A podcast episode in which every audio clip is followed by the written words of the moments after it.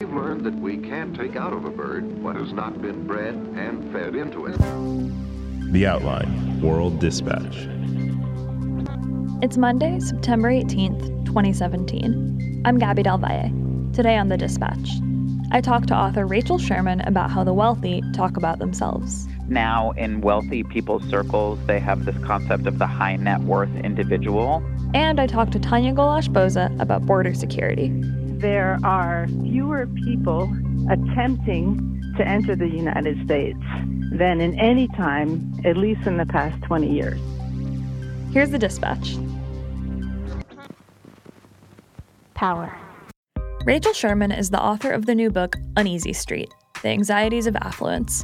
In the book, she talked to affluent New Yorkers about how they feel about their wealth and their place in society. A portion of the book appeared last week in the New York Times, and it sparked some debate about the wealth gap in New York and beyond. Rachel is here with us now. Hi, Rachel. Hi. So, for your book, you spoke to people that the average person would call rich, but they don't like to refer to themselves as affluent. What ways do they prefer to describe themselves? Well, I think a lot of them would prefer to talk about themselves as comfortable or lucky. Um, those are the words. I didn't ask them to identify themselves, so you know this is sort of just what would come up in in conversation. But they, I don't think any of them would use the word rich. I think the word rich has a negative connotation. Actually, I think the word wealthy, to a certain extent, uh, also does. Now, in wealthy people's circles, they have this concept of the high net worth individual. And who did you talk to for this book? Well, I interviewed 50 people with incomes of over $250,000 a year. Um, the vast majority of them had incomes much higher than that. Some of them, the income is a little bit hard to estimate because they're primarily living on inherited assets of a million, five million, 10 million, in a few cases over 50 million. We have about 25% inherited wealth, primarily people, and then about 75% people who work in finance or related industries, some of whom also have inherited wealth. But all of them were parents, and all of them lived mostly in New York City. A few of them live in the suburbs. You mentioned before that they are uncomfortable with the term wealth and with things that allude to how wealthy they are. What is it about their wealth that makes them so uncomfortable? I think that now, along with these shifts in the composition of the upper class and sort of culture of upper classness or of broad views about wealthy people, as well as more recently with the Great Recession and the kind of emergence of Occupy Wall Street and you know higher levels of inequality that are very highly recognized now publicly. Um, there's more of a sense that wealthy people need to deserve their wealth. But the other thing that I'm talking about is this sort of imperative to not appear to be spending your money ostentatiously or to be materialistic. So the people that I interviewed were really invested in you know framing their needs as normal as their consumption as normal normal is a word that they use a lot you know they they were all parents so they're talking about the the needs of their kids as kind of paramount. They talk about how they save money, you know, when they go shopping. They're never bragging to me about how much money they have. And when they do talk about spending a lot of money, they talk about it as kind of an exception or a treat.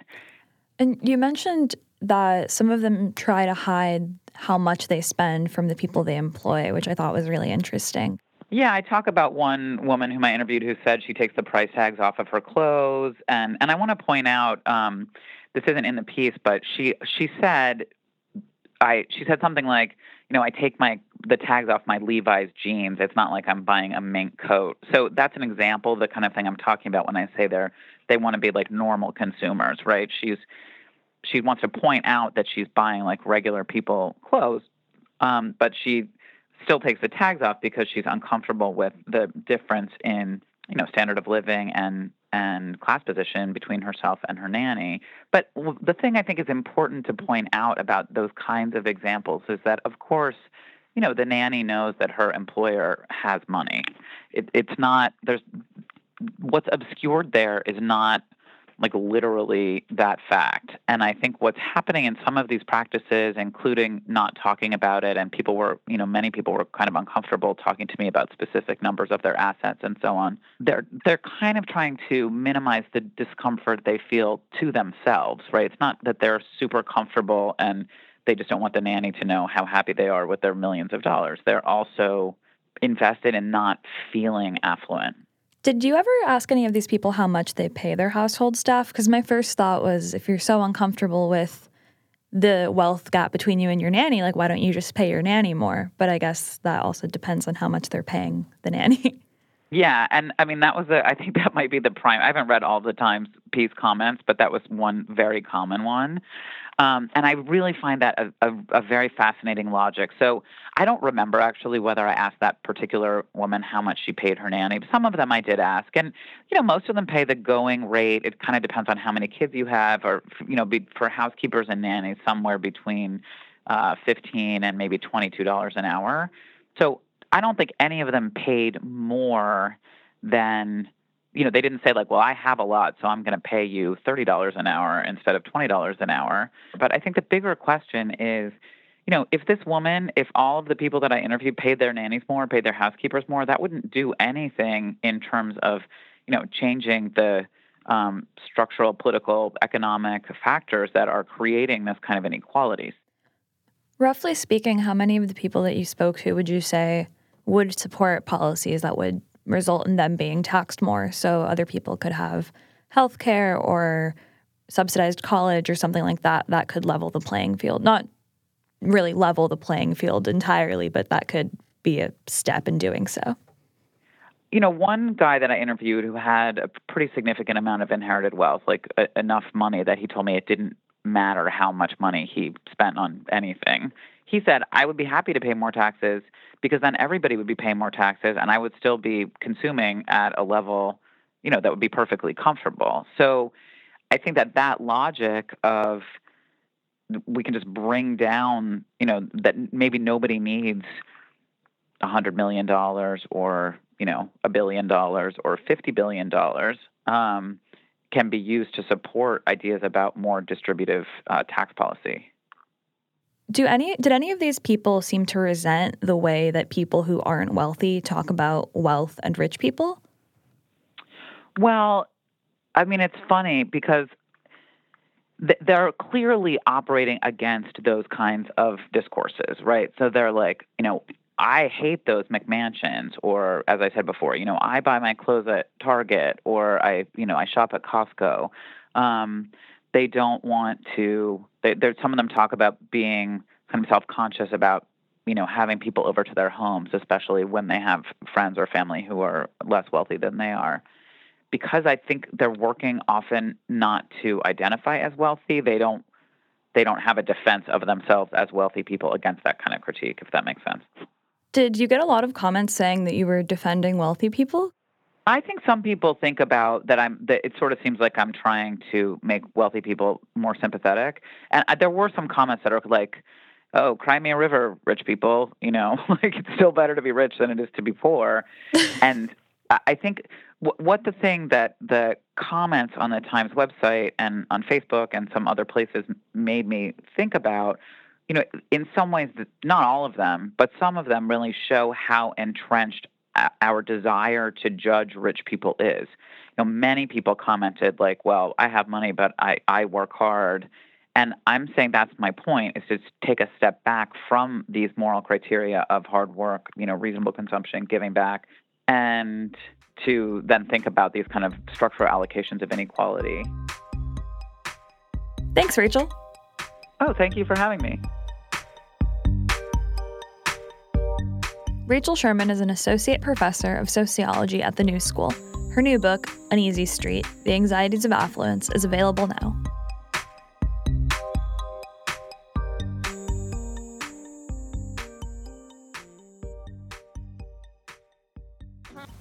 Power. Two weeks ago, the Trump administration announced the end of Deferred Action for Childhood Arrivals, or DACA, the program lets some young undocumented immigrants legally live and work in the United States, but it doesn't provide a pathway to citizenship. Last week, Democrats Chuck Schumer and Nancy Pelosi sat down over Chinese food with Donald Trump and reached a tentative agreement. Democrats would support more enforcement at the border in exchange for DACA.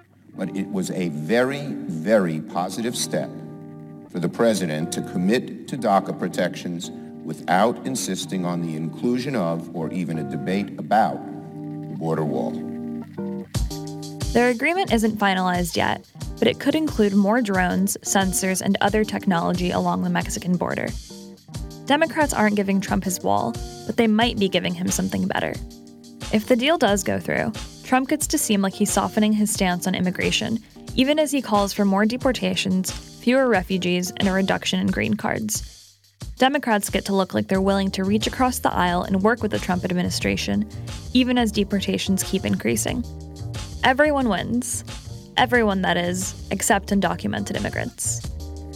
Tanya Golash Boza is a sociology professor at the University of California Merced and author of several books on immigration, including Deported Immigrant Policing, Disposable Labor, and Global Capitalism. I wanted to talk to her about what it really means to increase enforcement on the border, even without the wall. So, what is the difference between enforcement with a wall versus enforcement with drones and lasers and all of the possibilities that were mentioned in the Pelosi and Schumer statement? So, um, the, I don't know what the difference is, but the similarity is that it is 95% spectacle.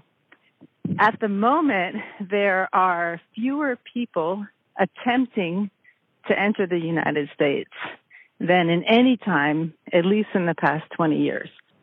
So at the same time, there's more enforcement than ever in our history. So we have 13,000, at least 13,000 Border Patrol agents stationed at the border. Those agents apprehend on average two people a month.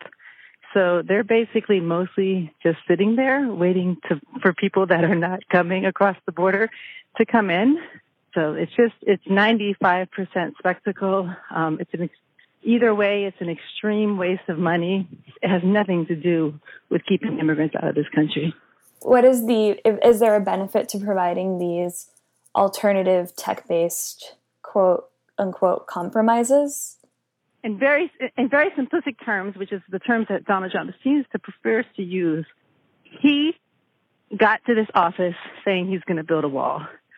So he's kind of under pressure from his constituency to build an actual wall. So drones, lasers probably won't do it. Hasn't increased enforcement also prevented people from people who would previously enter the US, work seasonally and leave? Like hasn't it made it harder for them to come back and forth and almost force them to be here? Yeah, so that's one argument that is pretty well empirically shown is that the the the more border enforcement we have, the fewer people leave because like it ends. I mean, circular migration is pretty much over. People don't circularly migrate anymore. Like even though there used to be more apprehensions along the border, a lot of times those people were people that actually lived here who had just like temporarily gone to Mexico and then are coming back the, the statement that they released is so vague. They said that DACA is going to be enshrined into law, but DACA is this incredibly not vague, but like it's just like leaving people in limbo forever. It's a turn away from the way we've normally treated immigrants. So throughout the history of the United States, when you have people that have spent most of their lives here, contributed to society, there have been pathways to legalization. So this would be a switch, a move away from that.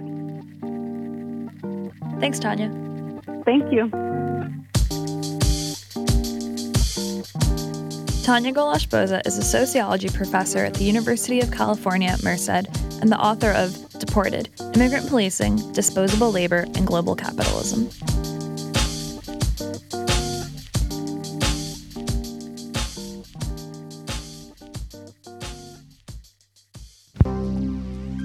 That's it for the dispatch. I'm Gaby Del Valle. Thanks for listening. We'll be back tomorrow with more stories.